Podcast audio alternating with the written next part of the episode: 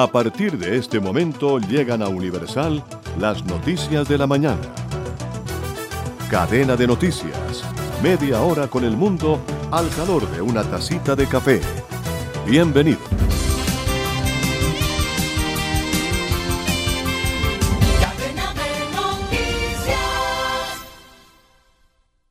Buenos días Barranquilla amanece con 25 grados el aeropuerto Ernesto Cortizos funciona normalmente. Bienvenidos. En cadena de noticias, resumen de noticias para hoy.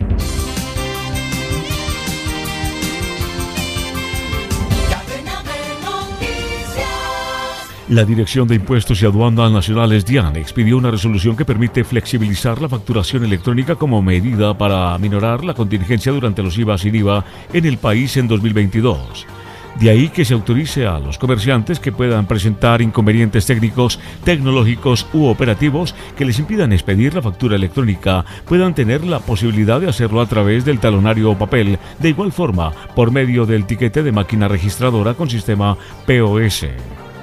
Por cada factura deben generar el documento electrónico de transmisión, un XML con tipo de documento Invoice Type Code, 3 pulgadas y con código de operación eh, Customization ID 20 POS.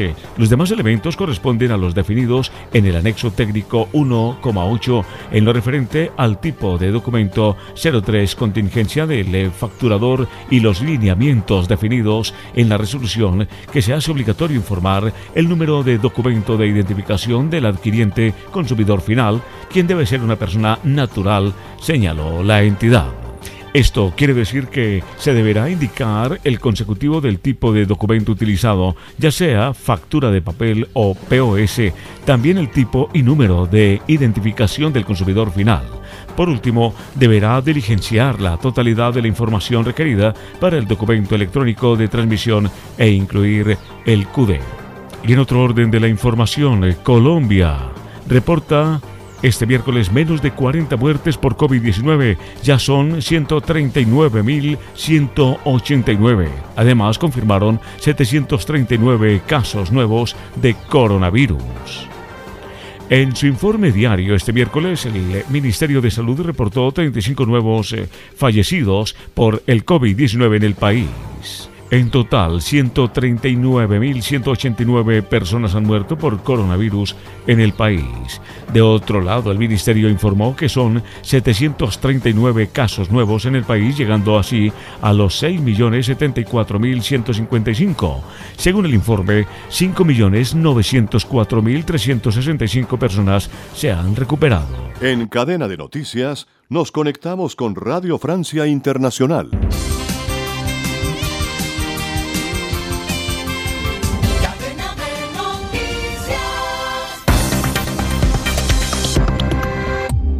María Ospina. En el decimoquinto día de la invasión rusa de Ucrania, el presidente ucraniano anunció que 35.000 civiles habían sido evacuados el miércoles de varias ciudades asediadas a través de corredores humanitarios, uno de ellos ubicado en la ciudad de Mariupol, donde la Armada rusa bombardeó un hospital pediátrico. Información en minutos. En el frente diplomático está previsto que el jueves comiencen las conversaciones entre los jefes de la diplomacia ucraniana y rusa en Turquía y que los líderes de la Unión Europea se reúnan en una cumbre informal en París. Debatirán sobre la reducción de la dependencia de Europa de la energía rusa y el fortalecimiento de lazos con Ucrania. Corea del Sur ya tiene nuevo presidente. El conservador Yoon Suk-yeol llega al poder tras una carrera política fulgurante, un programa conservador y una personalidad controvertida. Gracias por escucharnos a través de rfimundo.com. Iniciamos con la información más reciente, la invasión de Ucrania por parte de Rusia, que ya completa 15 días y que ha provocado un éxodo sin precedentes. Más de dos millones de ucranianos al exilio, según la ONU. Ayer, gracias a corredores humanitarios, 35 mil civiles fueron evacuados de varias ciudades asediadas, aseguró el presidente ucraniano Volodymyr Zelensky. Este jueves, tres nuevos corredores se abrieron desde la región de Sumy, en el noreste, hacia la ciudad ucraniana de Poltava. Esto para mujeres embarazadas, mujeres con niños, personas mayores y personas con discapacidad. Otro corredor está previsto desde Mariupol, uno de los asentamientos más castigados por los bombardeos rusos. En las últimas horas, un hospital pediátrico fue el blanco de las tropas rusas. Ya está con nosotros en el estudio María Carolina Piña para los detalles sobre lo sucedido. Así es, Ana María. Ayer la invasión rusa a Ucrania subió un grado más en la escala de horror con el ataque de las fuerzas rusas contra las instalaciones de un hospital de niños y una maternidad en Mariupol, ciudad que desde hace días carece de agua, electricidad y gas. Según la alcaldía de esa localidad portuaria, en ese ataque murieron tres personas, entre ellas una niña, balance oficial pero tristemente provisorio. El presidente ucraniano Volodymyr Zelensky reaccionó inmediatamente a este ataque al que consideró un crimen de guerra. Escuchemos. Детская больница, роддом. Чем они угрожали Российской Федерации? Un hospital para niños, una maternidad, ¿qué tipo de país es la Federación de Rusia que tiene miedo de los hospitales y las maternidades y las destruye? Este ataque es la prueba irrefutable de que el genocidio de los ucranianos está en marcha. El presidente ucraniano Volodymyr Zelensky y el gobierno ruso no negó haber perpetrado este ataque, pero insinuó que la responsabilidad sería de batallones nacionalistas ucranianos que estarían utilizando el hospital como base de tiros, aunque esta mañana el Kremlin dijo que interrogará a sus militares porque no se cuenta con información clara. María Carolina, este ataque a la maternidad de la ciudad ha causado una ola de indignación internacional. Así es, Ana, el primer ministro británico Boris Johnson denunció un ataque inmoral. La Casa Blanca fustigó de su lado el uso bárbaro, cito, de la fuerza contra los civiles. Y esta mañana en una de las radios públicas francesas, el jefe de la diplomacia europea, Josep Borrell, explicó que Rusia está cumpliendo a cabalidad su estrategia de guerra. Lo escuchamos. El plan de Putin c'était une guerre claire. El plan de Putin era llevar a cabo una guerra relámpago, pero no le funcionó. Ahora está haciendo lo que el ejército ruso mejor sabe hacer, bombardear. En este momento están bombardeando de manera sistemática y completamente terrorífica las ciudades donde viven civiles. Los rusos no buscan objetivos militares, sino de otro tipo. Mire las fotos de lo que hicieron en Alepo. Como no son capaces de vencer la resistencia ucraniana y entrar a las ciudades, se quedan en los alrededores bombardean. On reste aux alentours et on bombarde. Y a todo esto, las fuerzas rusas seguían su avance lento pero seguro hacia la capital ucraniana. Las columnas de tanques rusos se encontrarían a menos de 15 kilómetros de Kiev. Gracias, María Carolina Piña. Y los líderes de la Unión Europea se reunirán este jueves en Versalles, aquí en Francia, para una cumbre informal que inicialmente había sido convocada para discutir un nuevo modelo de crecimiento económico e inversiones, pero el inicio de la invasión rusa a Ucrania modificó las prioridades. Durante dos días debatirán sobre la reducción de la dependencia de Europa de la energía rusa y el fortalecimiento de los lazos con Ucrania. Para más detalles, conectamos con nuestra corresponsal permanente en el Parlamento Europeo en Bruselas, Esther Herrera. Hola, Esther. Hola, Ucrania y su invasión por parte de Rusia coparán gran parte de la reunión de líderes europeos reunidos hoy en el Palacio de Versalles, en las afueras. Uno de los principales debates se centrará en qué hacer ante la petición de adhesión a la Unión Europea por parte de Ucrania. Fuentes europeas admiten que hay todo un especial equilibrio, primero porque quieren enviar un mensaje de apoyo político a Ucrania y dar esperanza, pero a la vez recordar que hay un proceso que es complejo y que puede tardar años y así no crear malestar entre otros países candidatos que llevan años en la lista de espera, como los Balcanes occidentales. Según las mismas fuentes, esta va a ser una de las discusiones más complicadas, pero también sobre cómo reducir la dependencia del gas ruso. La Comisión Europea ha propuesto que se reduzcan dos tercios las importaciones de gas del país de aquí a finales de año, pero la cuestión es si es factible desconectarse por completo, confiando en otros proveedores como Qatar y con las energías renovables. Finalmente, otra de las discusiones es la de la defensa, la de poner más dinero en una Unión Europea defensiva que con la guerra iniciada por Vladimir Putin se avecina más importante que nunca. Francia es y siempre será uno de los países que más apuesta por esta mayor autonomía. Como asegura el borrador de la declaración, la invasión rusa es un cambio tectónico en la historia europea. Gracias, Esther Herrera, desde Bruselas. Y a esta hora ya se reúnen en Turquía los ministros de Asuntos Exteriores de Rusia y Ucrania. Se trata de la primera reunión a este nivel desde que comenzó la invasión el 24 de febrero. Discutirán en la ciudad de Antalya, en el sur del país. Hace pocos minutos les hablábamos de la gran cantidad de personas que huyen eh, desde las ciudades asediadas por el ejército ruso. Los ucranianos que buscan ir hacia otro país, otros buscan refugio en las zonas a donde no ha llegado la avanzada rusa. Una de estas ciudades, la que más ha visto desfilar refugiados, es Ivano Frankovich, en el oeste de Ucrania. Nuestra enviada especial Catalina Gómez Ángel recorrió sus calles. En las afueras de la oficina del registro civil de Ivano Frankovich al oeste de Ucrania, Iván y Olia esperan a que llegue la hora que les han asignado para su matrimonio. Iván va vestido con su uniforme militar, como otros tres hombres que han decidido adelantar sus compromisos con la llegada de la guerra. Olia lleva un ramo de rosas blancas en su mano. No pensamos en el futuro, sino en el presente. Que Dios nos ayude y que Ucrania esté en paz. En la plaza central, la vida parece normal, pero está lejos de serlo. Los alrededores de los edificios gubernamentales están protegidos por barreras de sacos de arena. Decenas de voluntarios vigilan y la mayoría de los que caminan por estas calles son personas que huyeron del este del país.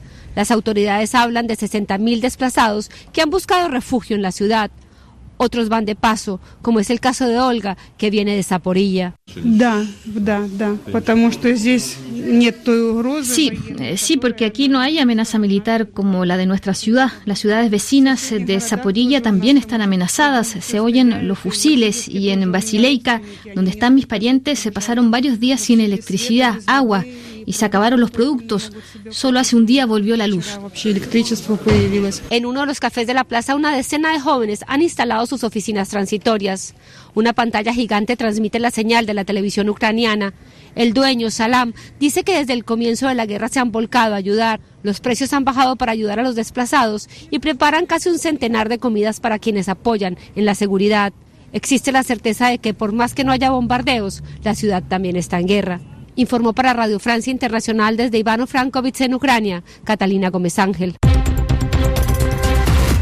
En otra actualidad informativa, las elecciones presidenciales de Corea del Sur dieron su veredicto esta madrugada y es el candidato conservador el que es nombrado sucesor de Moon Jae-in, con una carrera política fulgurante, un programa conservador y una personalidad controvertida. Yoon Sekul es el nuevo presidente de este país asiático. Sebastián Mujica, nuestro corresponsal en Corea del Sur. El candidato conservador se impuso en los comicios de este miércoles al liberal Lee por un margen de menos de 250.000 votos en la elección presidencial más estrecha en la historia del país.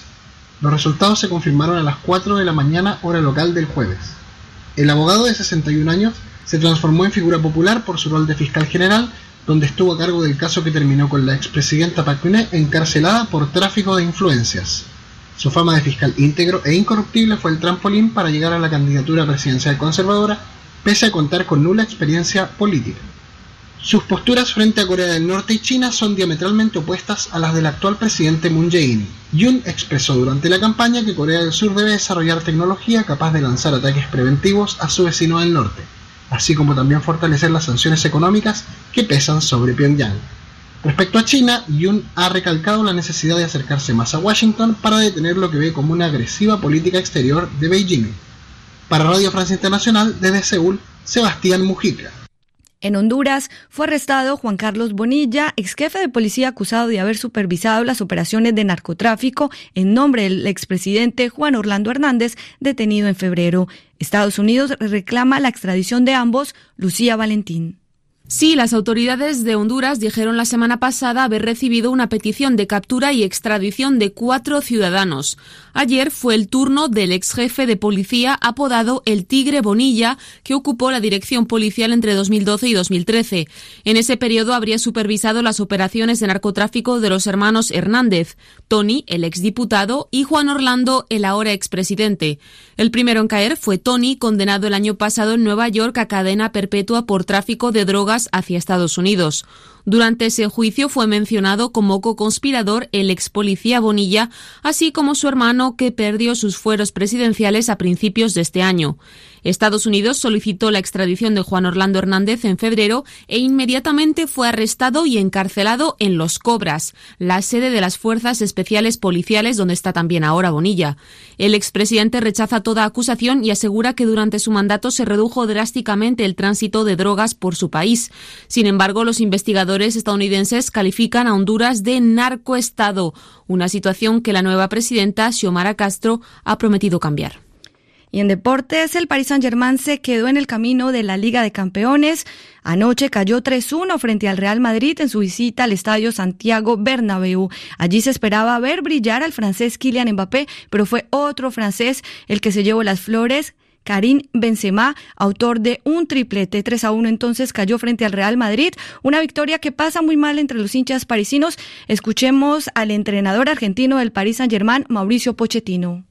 Realmente una sensación de mucha injusticia eh, por el gol concedido, una falta clara de Benzema sobre Donnarumma, que ha hecho que a partir de ahí el estado emocional de, todos haya cambiado. Eh, no hemos gestionado bien después de, ese, de conceder ese gol eh, las emociones y hemos, hemos estado demasiado expuestos ante el Real Madrid. Tres cuartos de eliminatoria creo que a favor, creo que hemos sido un mejor equipo, pero eh, nos vamos con, el tremendo golpe y la decepción de, no haber podido pasar la eliminatoria. En esa competición europea ya están clasificados a cuartos el Bayern Múnich, Liverpool y Manchester City. Hasta aquí las noticias en Radio Francia Internacional a través de rfimundo.com. Sigan con nosotros para más información y análisis. Una pausa musical en cadena de noticias.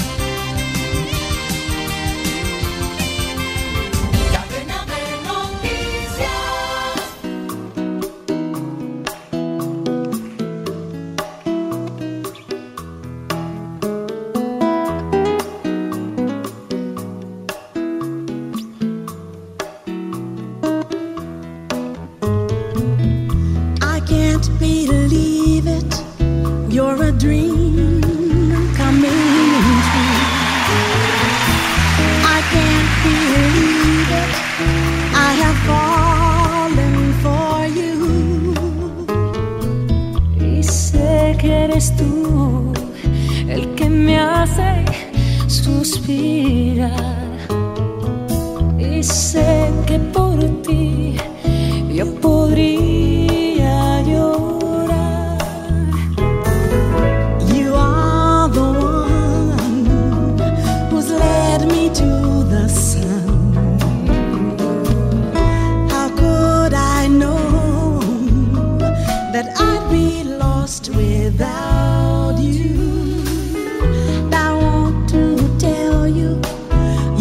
control.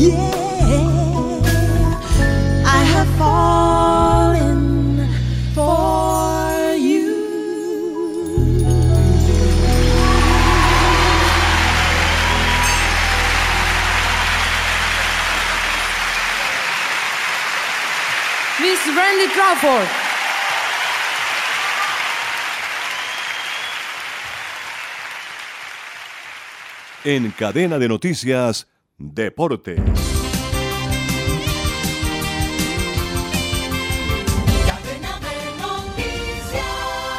Dos nuevos inquilinos tienen los cuartos de final de la Liga de Campeones de Europa. Son ellos. Manchester City de Inglaterra que dejó en el camino Sporting de Lisboa de Portugal al empatar 0 por 0 en un global de 5 goles a 0. Y Real Madrid, el equipo merengue de España que despachó al poderoso Paris Saint-Germain de Francia al derrotarlo 3 a 1 y un global de 3 goles por 2. La próxima semana se va a definir los cuatro cupos restantes entre Manchester United con Atlético de Madrid, Ajax de Países Bajos con Benfica de Portugal, Juventus de Italia con Villarreal de España y Lille de Francia con Chelsea de Inglaterra. En la tercera fase de la Copa Libertadores de América, Everton de Chile perdió de local 0 a 1 con Estudiantes de La Plata de Argentina y Fluminense de Brasil ganó de local 3 por 1 a Olimpia del Paraguay. Hoy jugarán Universidad Católica de Ecuador con Strongest de Bolivia. Por Copa Suramericana en Uruguay, Liverpool perdió 0 a 1 con River Plate. En Perú, Ayacucho ganó 2 a 0 a Sport Boys. En Ecuador, Muchugruna perdió 0 a 2 con Liga Deportiva Universitaria de Quito. En Colombia, Independiente Medellín ganó 2 a 1 al América de Cali. Hace unos días la FIFA y la UEFA habían tomado la decisión de sacar a todas las selecciones y equipos rusos de los torneos que son de hecho los más importantes realizados por estas organizaciones. Son los más importantes a nivel de países, el Mundial y la Eurocopa. Y en el ámbito de clubes están la Champions League y la Europa League. Dicha decisión, según la Federación Rusa de Fútbol, iba a ser refutada ante el Tribunal Arbitral del Deporte TAS, pero la organización que dirige Gianni Infantino, presidente de la FIFA, emitió un comunicado expulsando oficialmente a ese país del Mundial de Qatar 2022. Con esta determinación, Polonia pasa a la fase final del repechaje del Grupo B y esperará al ganador de la llave entre Suecia y República Checa, equipos que jugarán el próximo 29 de marzo. La contrarreloj individual midió fuerzas en la París-Niza, dejando como ganador de la cuarta etapa a Wood Van Aert, quien a su vez se convirtió en nuevo líder. Le siguieron Primoz Roglic a 2 segundos y Rocken Dennis a 6 segundos, haciendo el 1-2-3 para el equipo Jumbo-Visma. La quinta etapa se corre hoy entre Saint-Just y Saint-Rambá de 188 kilómetros. Tendrá tres puertos de montaña de primera categoría, uno de segunda y uno de tercera. Y en la terreno adriático, el triunfo de la tercera etapa fue para el australiano Khalid Iwan del Lotto Soudal, quien se impuso al sprint al francés Arnaud Demar del equipo Grupama. Filippo Gana del grupo Ineos continúa con el Mailoda Sud de líder. Hoy se corre la cuarta etapa con 202 kilómetros entre Cascada de Marmoré y Velante. Jornada de media montaña para la carrera de los dos mares. Las grandes ligas del béisbol norteamericano cancelaron más juegos de la temporada regular luego de que fracasaran las conversaciones con el sindicato de jugadores tras varias horas de reuniones. La temporada 2022 comenzaría solo hasta el 14 de abril. Así pues, se cancelaron dos series adicionales hasta el 13 de abril. Eso elevó el total a 184 encuentros eliminados de la temporada. Uno de los temas candentes en las negociaciones es cómo dividir las ganancias de miles de millones de dólares en los ingresos. En Universal, cadena de noticias.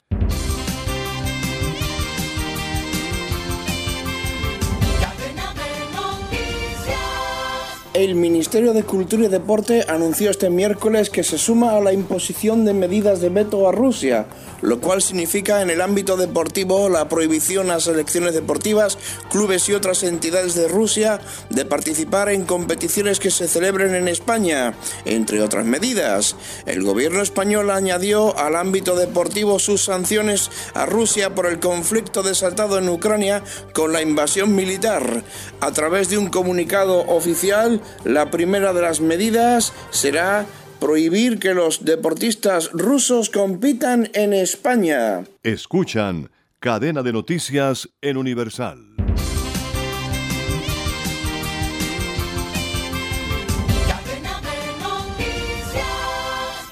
Jubilados y pensionados salieron a protestar en varios estados de Venezuela para exigir mejoras en las reivindicaciones laborales, concentrándose en las sedes del Instituto Venezolano de Seguros Sociales para denunciar los precarios ingresos que perciben por parte del Estado.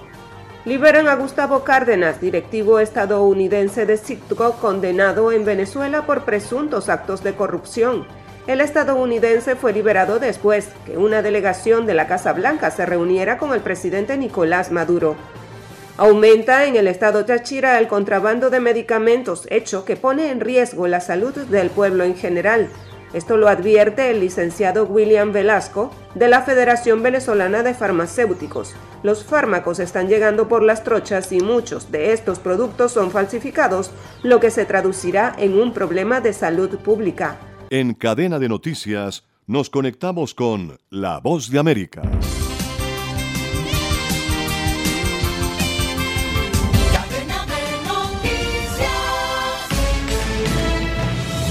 Este es un avance informativo de La Voz de América. Desde Washington les informa Henry Llanos.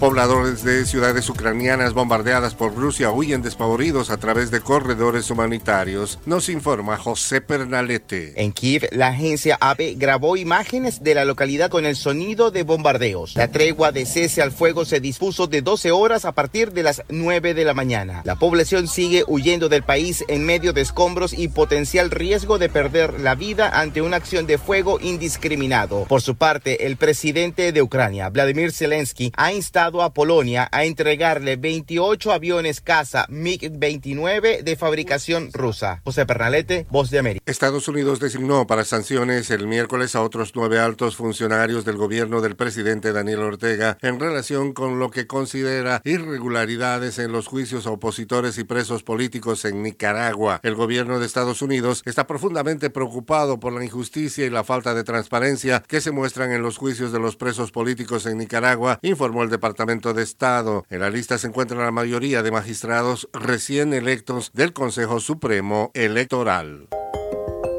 A continuación, un mensaje de servicio público de la voz de América. Para evitar la propagación del coronavirus en casa, recuerde que solo toma unos minutos limpiar las superficies que más toca en su vivienda, manijas de las puertas, interruptores de la luz, lugares donde come, control remoto, entre otros. Esto por lo menos una vez al día. Expertos coinciden en que el aumento de los precios del petróleo producto de las sanciones a Rusia no representará beneficios significativos para Venezuela.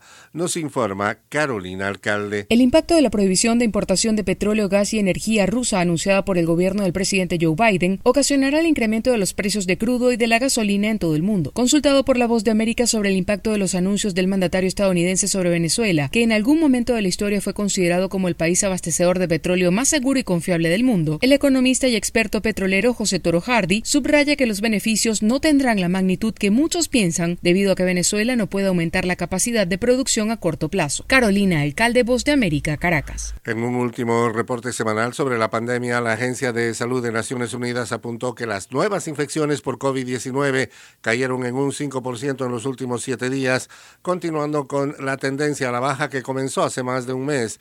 Los fallecimientos se han reducido en un 8%. Solo en el Pacífico Occidental repuntaron los casos con un incremento del 46%. En la última semana, Hong Kong reportó alrededor de 150 decesos diarios, la peor tasa de mortalidad por millón de habitantes, según los datos de la Universidad de Oxford. Este fue un avance informativo de La Voz de América.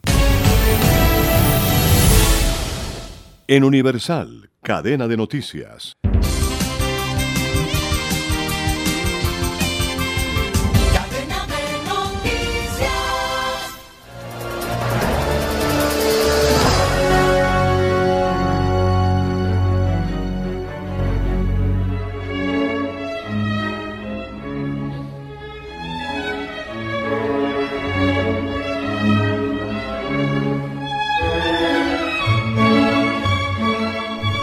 10 de marzo 1876. Alexander Graham Bell realiza con éxito su primera prueba del teléfono, una idea que tomó prestada del artefacto construido en 1857 por el italiano Antonio Meucci. Están escuchando Un Minuto para la Historia. A Bell durante más de 100 años se le ha considerado como el inventor del teléfono. Sin embargo, una resolución de la Cámara de Representantes de los Estados Unidos en el año 2002 declaró a Antonio Meucci como el legítimo inventor. A pesar de ello, Alexander Graham Bell fue quien lo convirtió en un medio de comunicación masivo mediante la fundación de la empresa Bell Telephone Company. Les acompañó Julio César Sepúlveda.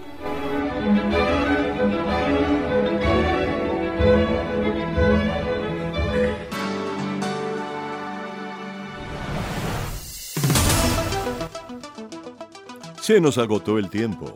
Volveremos mañana con Cadena de Noticias.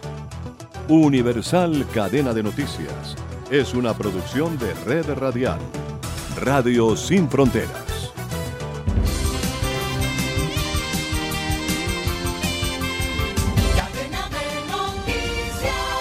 Este programa también puede escucharse como podcast en Spotify, Apple Podcast, Google Podcast o en nuestra página web www.redradial.co. Búscanos en tu plataforma preferida de podcast como Red Radial. Esta es la señal universal 1280 AM. 5000 vatios de potencia. HJSO. Barranquilla es universal.